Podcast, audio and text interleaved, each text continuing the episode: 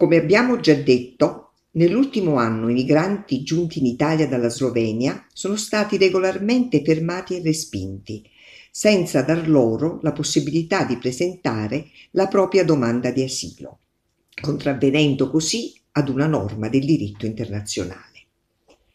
Ben 852 persone sono state riconsegnate alle autorità slovene nei primi nove mesi del 2020, sulla base di un accordo bilaterale di riammissione del 1996, che non è mai stato ratificato dal nostro Parlamento.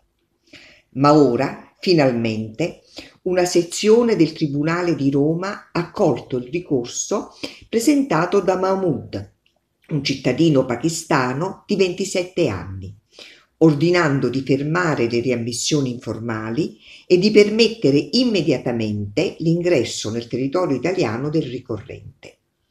Il Tribunale ha inoltre imposto al Ministero dell'Interno di esaminare la richiesta di asilo di Mahmoud e di pagare le spese del giudizio. Il migrante è stato assistito dall'Associazione Studi Giuridici sull'Immigrazione.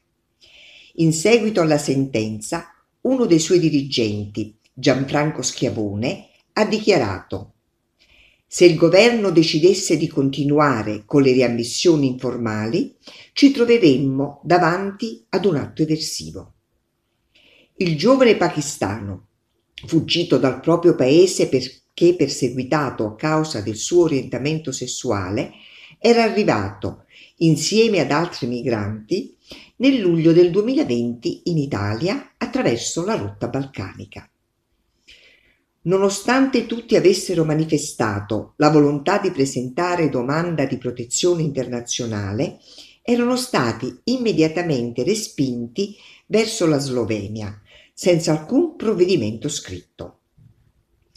Come si sostiene nel ricorso, gli erano stati fatti firmare alcuni documenti in italiano, gli erano stati sequestrati i telefoni ed erano stati ammanettati.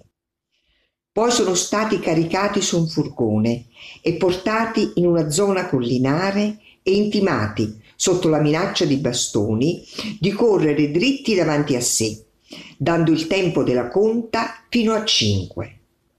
Dopo circa un chilometro erano stati fermati dagli spari della polizia slovena che li aveva arrestati e caricati su un furgone. Dopodiché Mahmoud, insieme ai suoi compagni, rifà tutto il percorso all'indietro verso la Croazia e poi verso la Bosnia-Herzegovina, fino al campo di Lipa. Durante il viaggio di ritorno subisce violenza dalle autorità slovene e torture e trattamenti inumani dalle autorità croate, così come gli era accaduto nel viaggio di andata verso l'Italia. Il tutto è documentato da una serie di fotografie che ha messo a disposizione del magistrato. La ministra dell'Interno Lamorgese aveva tempo fa, in seguito ad un'interrogazione parlamentare, giustificato la pratica delle riammissioni in Slovenia dei migranti rintracciati a ridosso della linea di confine, anche qualora fosse stata manifestata l'intenzione di richiedere la protezione internazionale il tutto come applicazione dell'accordo stipulato con la Slovenia. Ma, non essendo stato ratificato dal Parlamento, tale accordo, come detto nel ricorso presentato, non può prevedere modifiche o deroghe alle leggi vigenti in Italia o alle norme dell'Unione Europea o derivanti da fonti di diritto internazionale.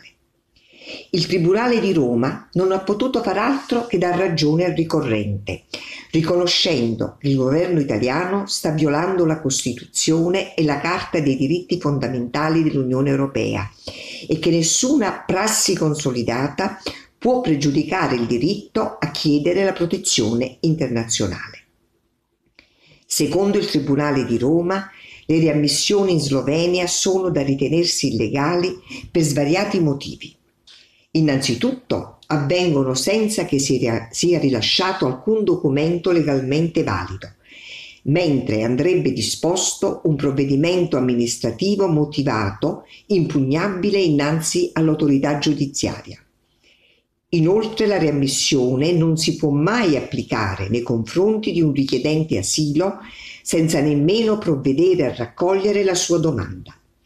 Infine, il Ministero era in condizione di sapere, sulla base delle risoluzioni dell'Alto Commissariato ONU per i rifugiati e delle denunce di numerose organizzazioni non governative, che la riammissione in Slovenia avrebbe comportato a sua volta il respingimento in Bosnia, nonché che i migranti sarebbero stati sottoposti a trattamenti inumani. Fonti Repubblica del 21 gennaio, manifesto del 22 gennaio.